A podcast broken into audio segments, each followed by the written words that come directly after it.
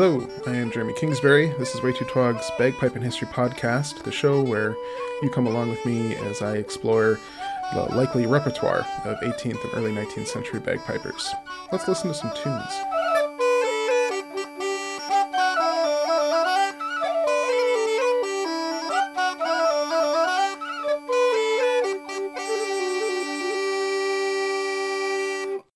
Hello, everyone. Uh, this week's episode is brought to you by. Okay, well, not really, but basically brought to you by John Charles uh, Beauchamps. Gonna pronounce that name wrong because I pronounce everybody's name wrong. Um, got a lot going on this week, uh, a lot going on lately. Um, but uh, yeah, this episode is almost exclusively going to be uh, Lowland piping on a lovely set of Banton, uh, Nate Banton border pipes that uh, listener and like serious supporter John Charles uh, sh- uh, sent me, just sent me to enjoy while he's not really in a position to be able to play them for a little bit. And I am in love with them. so that's going to be kind of the highlight of the that's mostly what's going to be on this episode is me uh, getting to terms and playing through a bunch of tunes on these pipes. Um, you might have noticed the title of it, Season Intermission. Uh, this is going to be the last episode for a while. Um, at the end of last season, I was kind of going every other week, and uh, I've been so excited to talk about stuff that I've been going every week, and uh, I need to I need to slow down. I need to slow down a bit. So um, I've decided to have this be the last episode I post until I finish the chapter that I'm working on for my dissertation, uh, and then I'll be back. Uh, I really enjoy doing the show, so I'm thinking that'll be a good motivator to get me to finish, uh, especially because I've got lots of cool new things to show you. Uh, anyway, we'll talk about that more. Um, tunes on this week's episode. So from James Aird, I'm going to play Mucking Geordie's Byre and Lads with the Kilts. From William Dixon, I'm going to play Hey for Newbiggin, uh, Minuet, Edward II, Over the Dyke and Till Her Lady, and Stool of Repentance. From David Young, I'm going to play The Border Reel. From Dave Rawlins, I'm going to play Jim Harding's Waltz. From Billy Pigg's setting, I'm going to play Skye Crofters. From David Glen, I'm going to play Dr. Brett's Supper. Uh, yeah, that's uh, that's a lot of tunes, isn't it? Um, anyway, so uh, a fair amount of music. Uh, it sort of feels like a million things, like like just weeks and weeks have passed since last time I had an episode. So, um, yeah, so so much has happened.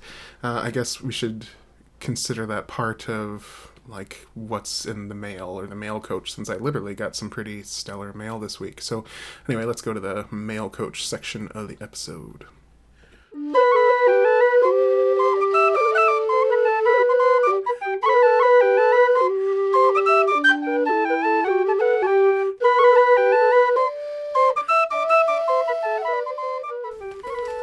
I guess this thing to start with is the actual mail I got in the mail, which is just shocking. Um, but yeah, like I said, John Charles has been kind of listening and supporting and asking cool questions and stuff um, for a while on the podcast, and uh, yeah, a couple, I guess, a month ago or so, in the in the middle of the coldest, bleakest part of winter, uh, he asked if I would be interested in borrowing his Banton border pipes and I obviously said yes, but I was a little terrified about the notion of them going through the mail. So uh, this week, uh, kind of warmed up, and uh, he just like made my weekend by shipping them, and I've been coming to terms with them ever since. Uh, I did have a bit of a pickle at first. the The bag seems to be a little bit smaller than would be ideal for me, and I was holding it in kind of a funky way as I got used to it, but. Um, it was causing my arm to go numb, and that scared me. I'm always a little afraid of kind of developing nerve damage from repetitive strain. So, uh, anyway, I fixed it by uh, talked to Nate Banton, who kind of recommended adjusting the bag positioning, uh, and John Daly also kind of looked at a video of me playing and said that my um, that I should try to keep my arm straight. And then looking back at it, like, oh yeah, it is hard, like 90 degree churn. So uh, anyway, I was able to add an extension from the Chow uh, Lindsay kind of 3D printed chanter. Uh, and that made the chanter stock a little bit longer, which helped, and then also adjusting the position. So I'm, um, so yeah, just really drastically adjusting the position and where my bellows are has has helped. So no longer numb, and I can play these things as long as I want, which is a lot. I really love playing them. Um, got some kind of mixed feedback, I guess, from last episode. Uh, got somebody arguing that bagpipes were in fact outlawed, and I don't understand that because I don't understand legal uh, precedent in common law. Um, I will say that the decision that you know that everybody cites as oh this is how bagpipes became outlawed also mentions that uh, trumpets and drums are weapons of war and those weren't outlawed. Uh, also mentions uh, well also like later on Jacobites and pipers like pipers are set free. So anyway, this this idea that bagpipes are outlawed, I, might do a whole I guess a whole episode on it. Like it's sort of a thing I didn't know was still a problem amongst pipers. I included that in the last episode because I thought there'd be a lot of non-pipers listening in that all believe that still. So uh, anyway, I might do a bit deeper of a dive. Uh, I'm really thankful for kind of getting some further details from Keith Sanger and uh, James McDonald Reid, kind of talking about those court cases and Jacobite pipers and how this isn't really a thing that they were outlawed, but it just keeps on rearing its ugly head. So the other bit of mail that I got, or kind of email, uh, came from uh, per- essentially the person that pays for the podcast to exist. So uh, I've talked about this before, I think, but you know, I started the podcast 15 years ago or so, but you know, it would just kind of drop off pretty intermittently.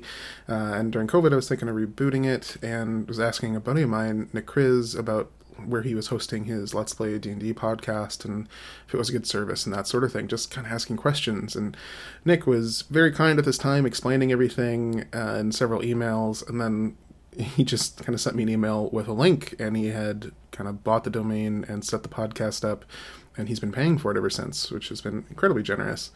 Um, but anyway, Nick sent me an email that uh, the Very Good Adventuring team, which is their Let's Play D&D podcast, is no more. They're posting their last episode on Sunday, uh, and he'll leave it live for a good bit of time uh, until kind of the downloads dry up. But um, yeah, so that's a bummer. Um, if you enjoy a Let's Play Dungeons and Dragons podcast, you know, give them a listen. I, I think VGAT is very much like it, it really feels like you're you know playing d&d with your you know friends in high school rather than people that are really refining their art or you know uh, voice work and character development that sort of thing. Uh, but it's a fun it's a fun listen. It's maybe more fun for me because i know nick and miss his voice and he was i think the first person ever like ran a game for me when i was in middle school. Uh, anyway so vgat's going away and uh, at a certain point he's going to quit hosting the podcast. So uh, he made it sound like it's going to be a long time, but uh, either way, I, I, probably am going to wind up setting up a Ko-fi or Patreon uh, thing so I can kind of take over. Uh, the cost of that. So it's a weird thing to say, well, I'm taking a break and going to slow down the number of episodes I'm doing, and also I'm about to ask you to start paying for it. Um, but that's that's what's going on. So I'm not sure how fast I'll quite get this sorted, but uh, maybe not right away when we come back, um, but but soon. Uh, anyway, I'm gonna let's do a tune. I'm excited to share with you these uh, Nate Banton border pipes. I'm gonna call them border pipes because that's what Nate Banton calls them. Um, I am still kind of parsing my way through what I want to call these things. like lowland pipes make sense to me. Uh, reel pipes I've heard argued pretty articulately. Cold wind pipes uh, is pretty good, but of course there's lots of pipes that are like that. So definitely an instrument with a naming problem, but since these are Nate Banton border pipes, it feels alright to call them border pipes. Uh, I'm actually going to play you a tune that is one of my favorite tunes on Border Pipes. I first heard this, and I think it's actually been on the podcast like 15 years ago uh, in the MySpace days when uh, Way Too Twog's podcast of Bagpipe Power, as it was called. I was like, kind of meeting pipers in um, the UK and in Europe on MySpace and occasionally playing tracks from them. Uh, and one group was Dave Rollins' uh, band Snaketown, uh, but I've just absolutely loved this tune. And uh, poking around SoundCloud, uh, I was I found it again. I heard um, heard Dave play it, and I was just so in love with it. And I messaged him saying, "Oh man, this is great. Where do I get the music for this?" Uh, and he had written it. it's like uh, kind of a weird. Uh, I just didn't realize that it was an original composition. So, anyway, this is Jim Harding's Waltz. Uh, you can you can and I highly recommend going to check it out on SoundCloud. Um, Dave plays it. It's a three part set. The way Dave plays it, and he uses border pipes, but John Swayne's border pipes, which you know Swayne also calls border pipes, but he uses those low D, those low D pipes. They're just they just sound beautiful, but uh, still sound pretty darn good on the Banton border pipes too. So anyway, here it is, Jim Harding's waltz.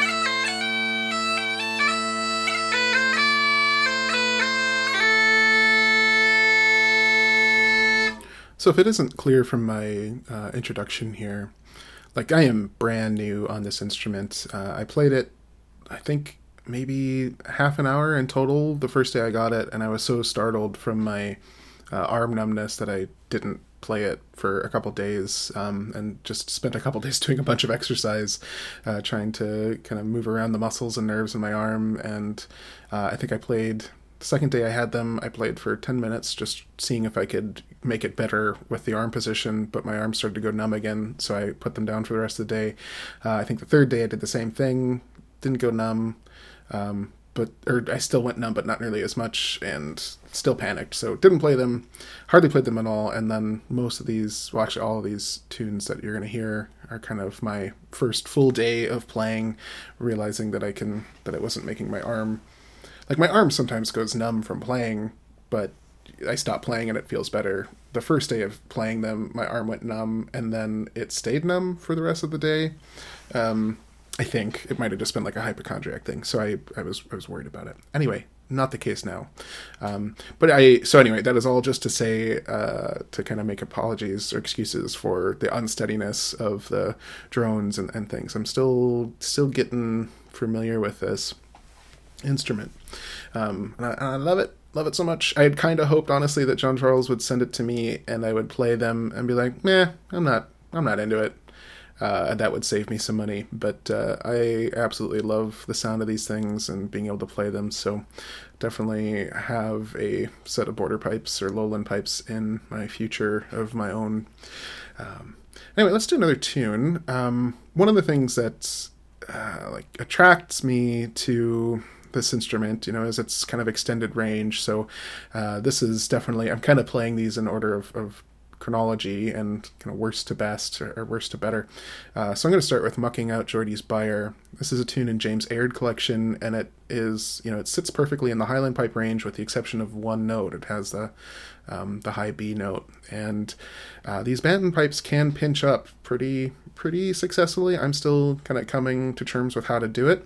Um, but anyway, so this is my first attempt at it. Well, my first attempt was a god awful rendition of Auld Lang Syne, uh, which I am sparing you from from hearing. But um, mucking out Geordie's Byre is a little rough, but not too bad. But you can hear that high B note. This tune sounds familiar to me. I'm not sure if somebody else has recorded it and I've listened to it, um, but I do notice another James Aird tune that I'm going to be playing the same tune is on that page, but it's called Tam Glen rather than Mucking Out Geordie's Byre. But uh, and actually, the Tam Glen setting is pretty close. It's a little bit closer to what I'm playing because I had the tune stuck in my head, uh, if that makes sense. So anyway, here is Mucking Out Geordie's Byre.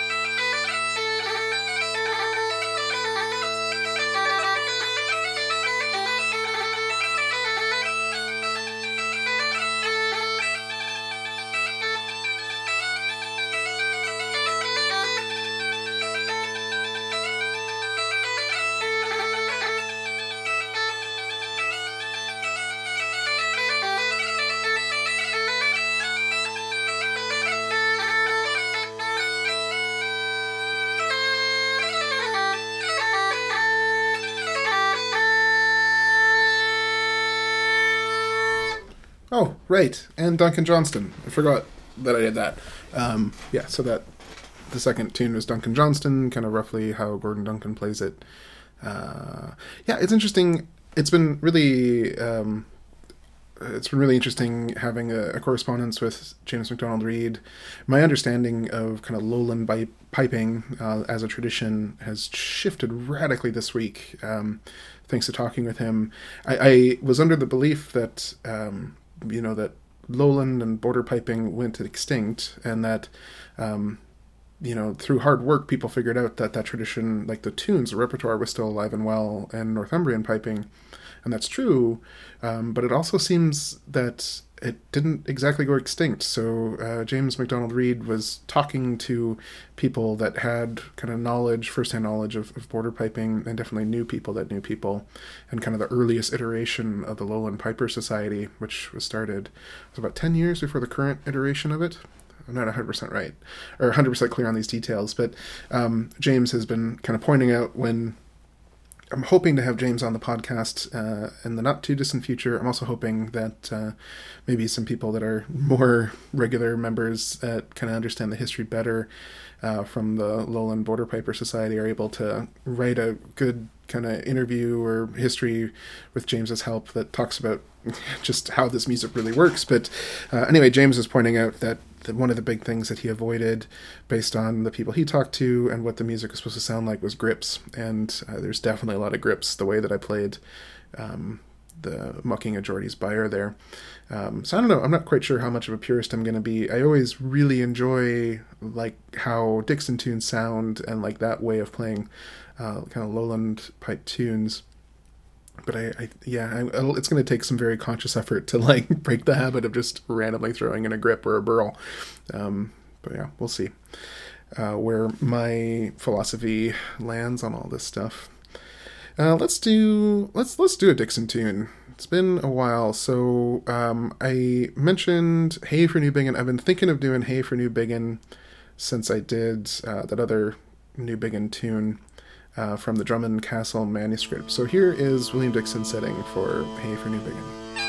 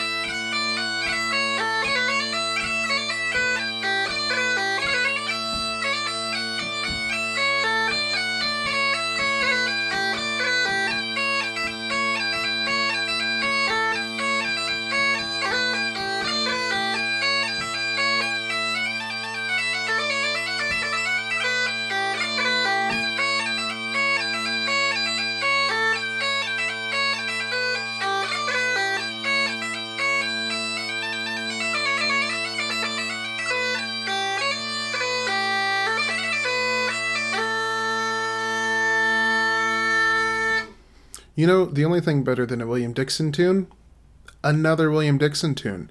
Uh, so let's do the minuet.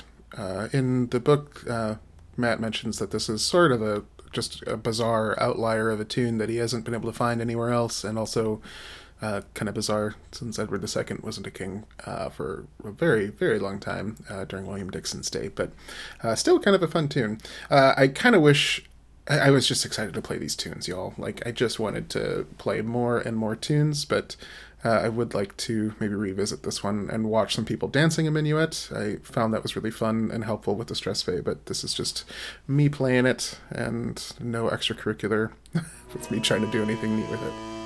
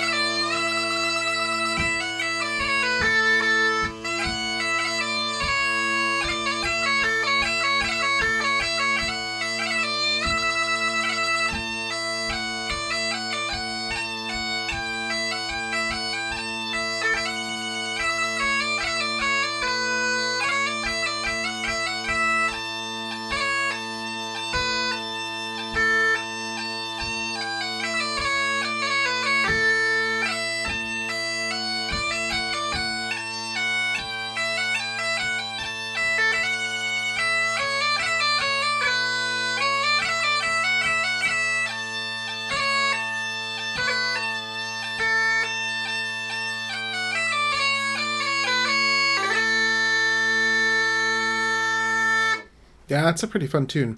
Um, I didn't. So I, I made some adjustments to the reeds eventually, but I think a lot of these recordings are before I uh, kind of added some hemp and uh, adjusted the drone reed so they'd be a little more stable or a little more staying on. So in that previous one, on the set of pipes, the setup is a bass, a tenor, and then an um, an E drone, which sounds really cool. And you can hear the E drone at the beginning of that tune, and I think at a certain point the pressure gets too much and the E drone cuts out, uh, which I think I have alleviated that it's it's not doing that anymore. Um, but like I said, still still getting comfortable with the pressure and kind of where everything should be sounding with these pipes. So I think the next tune I'm going to play is Lads of the Kilts, which I've already posted on social media. So if you follow um, the podcast page on Facebook, you've probably heard it. Uh, but it's a good excuse to talk about uh, the show Men in Kilts. Um, I'm not going to talk about Outlander much because uh, I have found that if you say anything bad about Outlander, uh, it kind of can spoil friendships. Uh, but what I will say is I'm absolutely kind of loving the Men's with Kilts or Men with Kilts show. Uh, in part, that might be because like I'm watching it with my mom, like, and we're inside with a window cracked and a fan going, and it's like the first time that we've been inside together uh, since the pandemic. Um, I mean, we're still both masked, and I've got the the Korean version of the uh, N95 masks, but um, but it's still just like it's really fun to watch those with my mom. Uh, anyway, but on this week's episode of Men with Kilts, they talk about music, um, and Ian McGillivray's on there, who I've never met personally, but like have several mutual friends because Ian spent some a significant amount of time in Duluth, I think. Uh, but I was really excited. Like last week's uh, Isaac and I were talking a lot about Simon McTavish's Piper George Mackay, and Ian talks about Simon McTavish on the episode and kind of mentions that uh, Simon McTavish and William McGillivray um, have like a connection. I'm assuming that Ian was just excited or something, or they edited it wrong because the details were a little off. So, like, Simon McTavish was William McGillivray's uncle. It's sort of an interesting relationship. Um, I've I've gone to Simon McTavish's birthplace and uh, in Garthbeg, which is just kind of south, south, just south of the kind of western shore of Loch Ness by I don't know maybe two or three miles. Um, but it's a it's a lovely place, still an active farm. Um, but it's, it's something that's always kind of startled me. So Simon McTavish, his uh, sister, wound up marrying uh, William McGillivray's father. They kind of lived on uh, like just pretty close. It was probably like a five mile walk or so, maybe less than that, to get to the two different homesteads. Uh, but anyway, the interesting thing about it is Simon McTavish's dad was a taxman for Lord Lovat, and the like my like I said, my mom was pretty into Outlander, and as she was talking to me about it, and like finally got me to read it and kind of forced me to read it, I was just startled at the names because it seems like Jamie Fraser's character the similarities between Jamie Fraser and Simon McTavish's dad are kind of funny. Um, so Simon McTavish's dad, like I said, was a taxman for Lord Lovat. Uh, interestingly, if you go to the farm where Simon McTavish was born, they still brand the cattle LLGB for Lord Lovat Garthbeg. Uh, Garthbeg is the name of the place. Um, but anyway, so he was a taxman for Lord Lovat. And after the Jacobite Rebellion, uh, Simon's dad, John, was not forgiven. So uh, a couple years, you know, within two or three years after the um, after Culloden, most of you know the Jacobites were forgiven and kind of could move on. Uh, but there was you know a list of people that weren't, and Simon McTavish's dad was one of those people, and so he changed his name and was kind of known as John Dubh Fraser. He changed his name to Fraser, or John Black Fraser, and that's how he winds up um, coming to you know Canada or the states, uh, well not the states, but coming to America anyway, is with the 78th Fraser Highlanders, but still using that name of, of John Fraser. Uh, he got wounded at uh, Louisbourg, and um, yeah, he survived though I think and returns home, but his his family kind of take his land allotment in upstate New York for you know participating in the war anyway, so it's just kind of interesting to see. Uh, I was not expecting when watching a kind of fun romp through uh, the you know through Scotland talking about music to see Simon McTavish's head pop up on Starz. So uh, fun fun show and interesting bit of history. So anyway, so Men in Kilts is the name of the show. This tune from James Aird is Lads with the Kilts. Uh, he's got a Gaelic name for it too. This is another tune that sits perfectly on Highland pipes, save one note. And I had a little bit better handle of the instrument by the time I recorded this, uh, so I get up into that second or that high B a little bit better. Anyway, so here is James Aird's Lads with the Kilts.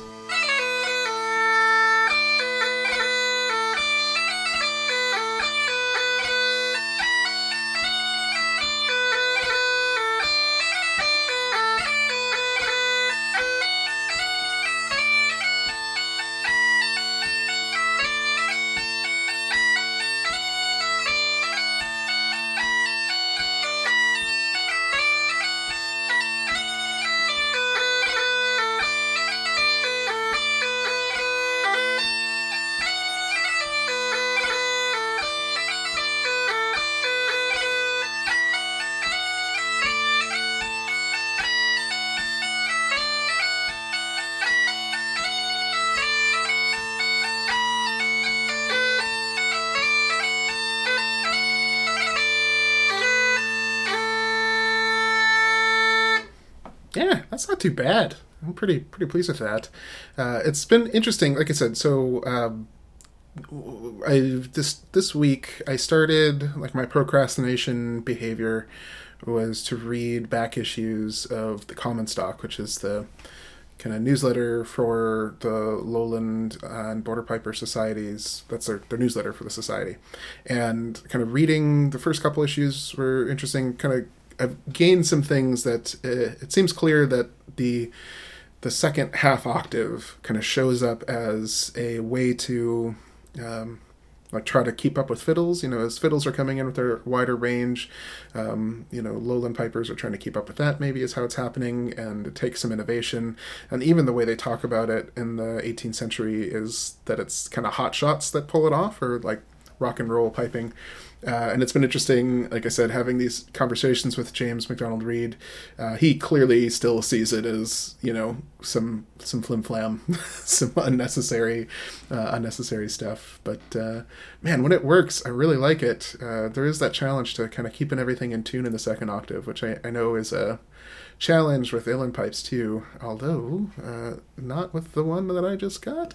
Um, I'll talk more about that later. But uh, so yeah, uh, the third issue, the third issue of you know reading reading through these things, reading through the, the old issues of Common Stocks, I got the sense that there were still a robust, you know, a large number of pipers, maybe not large, but there were still people playing lowland pipes or the border pipes, uh, you know, in the early 20th century.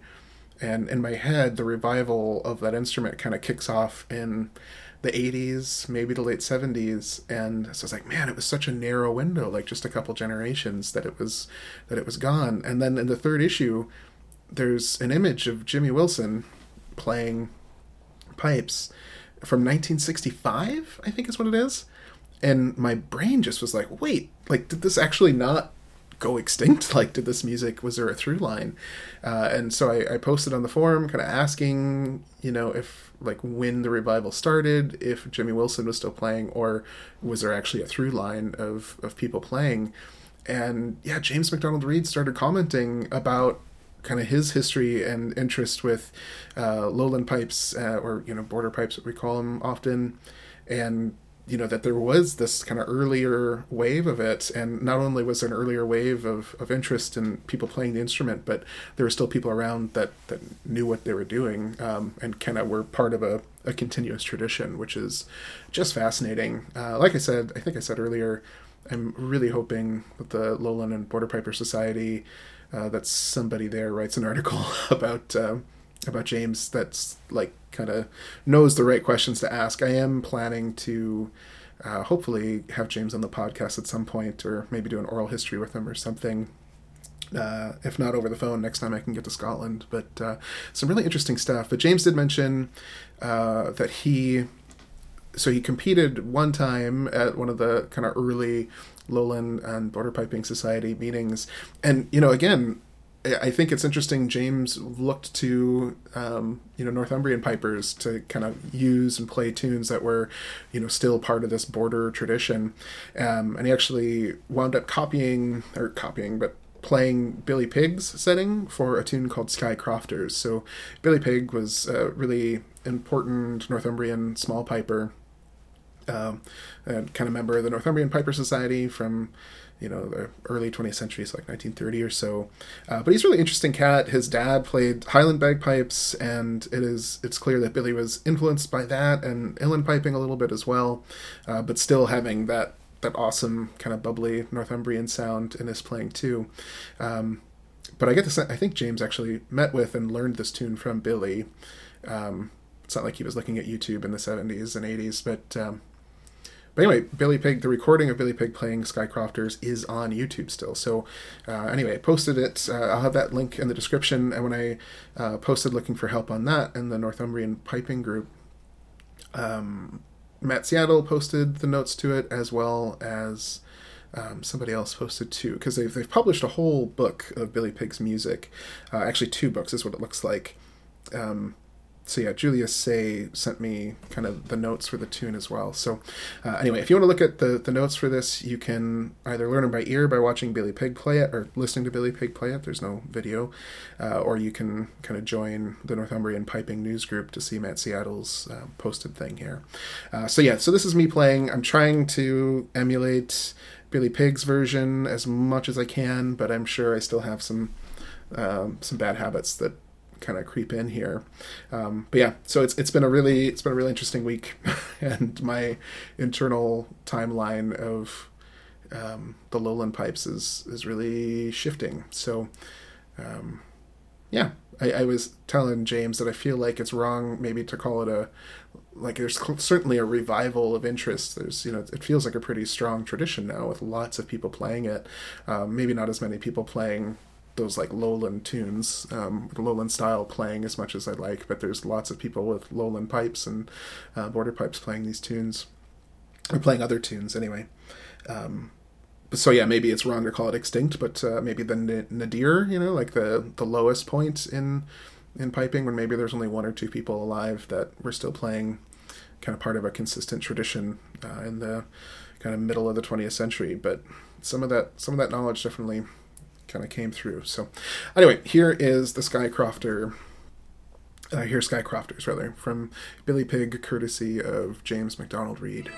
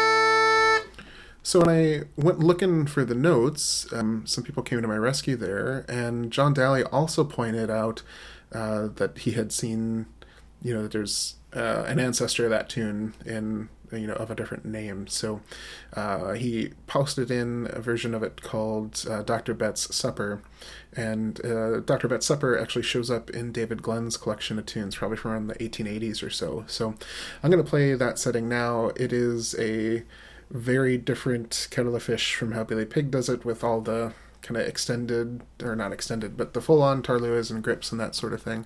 Uh, again i'm not sure that i do it justice but uh, here's a bit of a flavor for what that tune sounded like when using the highland pipe setting for it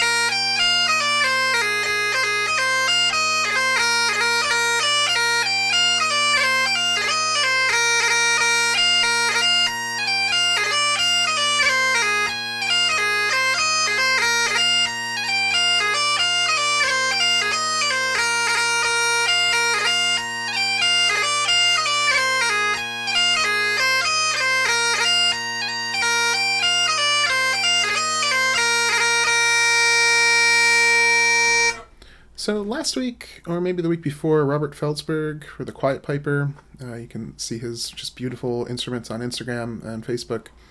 Uh, but he posted a video of himself playing some of his pipes, and he was playing some of my favorite Dixon tunes, uh, specifically uh, "Over the Dyke" and "Till Her Lady." So I decided to play it. I think this is "Lady." It might be "Laddie." The spelling is always optional. Uh, it seems like in the Dixon tunes from how we do it nowadays, and looking at some of the similar tunes and other collections. It seems like it's referencing a woman sometimes and sometimes not. So anyway if it's if it's laddie apologies but here is over the dike until her lady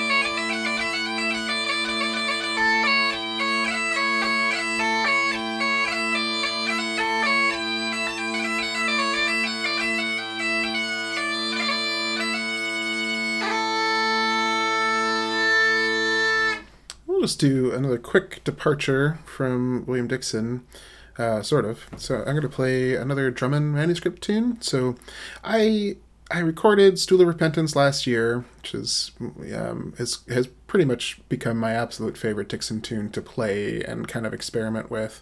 Um, so I'm going to do another crack at it here, uh, but I'm going to play the tune Border Reel, which is in that Drummond Castle manuscript uh, from David Young from 1734 as well, and definitely the same the same tune, uh, but much shorter version of it, of course. Um, the Stool of Repentance in Dixon has six or seven parts, and Drummond Castle manuscript only has two.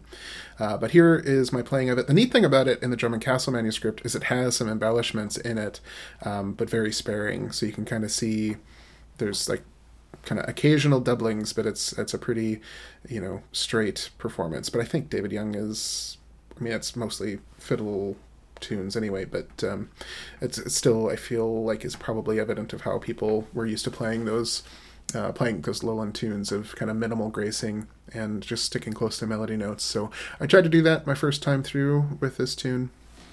Anyway, so here is Border Reel from the Drummond Castle manuscript.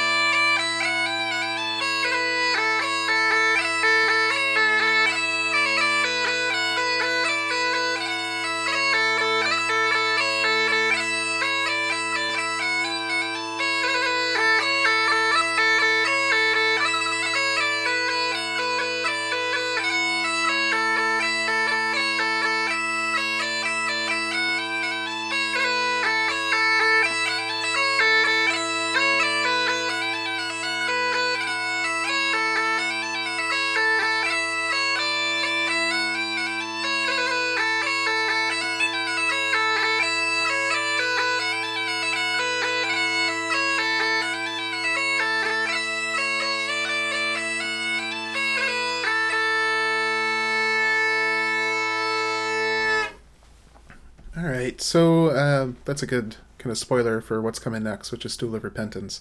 I think the reason I'm attracted to this tune, uh, especially just sort of the way it's it's talked about, and I don't know the the tune lends itself, I feel like, to telling a story of kind of being shamed publicly, and to me, the the tune because of the way that these lowland tunes and Dixon's kind of variation sets build, that it's a tale of being um, harassed and demeaned in public by your preacher and then kind of throwing off those shackles and dancing anyway is sort of how I always feel about it. And the nice thing about border pipes is they lend themselves so much to uh, the kind of expanded fingerings, you know, to be able to play in a couple T, uh, couple keys and get those C and F naturals in there really well. Uh, so I played it this time through, uh, kind of as a in minor, I, I, suppose. Kind of played around with it as, you know, the the way that this progression goes is the person is depressed and being publicly shamed and all of that, and then eventually they they throw off the shackles and the tune is played again much happier and not in those alternative keys. But you know, I have different ideas about how to play this tune pretty much every time I play it. Uh, this time I actually had twice. I had very different interpretations that I, wound up changing around, and I have still never been happy with it. So I, I think this tune is going to be with me forever, just coming up with different versions of it. Um, yeah, so that's how we're going to leave the podcast this week. I got something else in the mail too, and this is by not including it on this week's episode. I hope that it will motivate me to write my dissertation faster. Um, so not only did I get a lovely set of lowland pipes, but sitting behind me right now is a uh, Koehler and Quinn uilleann pipe chanter that is just getting used to the ambient uh, room temperature and humidity here in Iowa before I play it. So uh, when we come back, uh, once I finish this chapter, I will have kind of my dream chanter to to play for y'all. So probably that episode is going to be all uilleann pipes since this one was all uilleann pipes. Uh, anyway, thanks everybody for listening and writing in. Uh, like I said, a lot has been happening this week, uh, so I'm sure I've left some things out that I meant to talk about or kind of respond to. But uh, and thanks again, John Charles, for these just beautiful pipes. Um, yeah, it's been an absolute dream to have them and get them working and kind of start to enjoy them and figure out what they are capable of. So, yeah, that is that. Thanks, everybody. Here to go out is the Stool of Repentance, and we'll be back in a couple of weeks.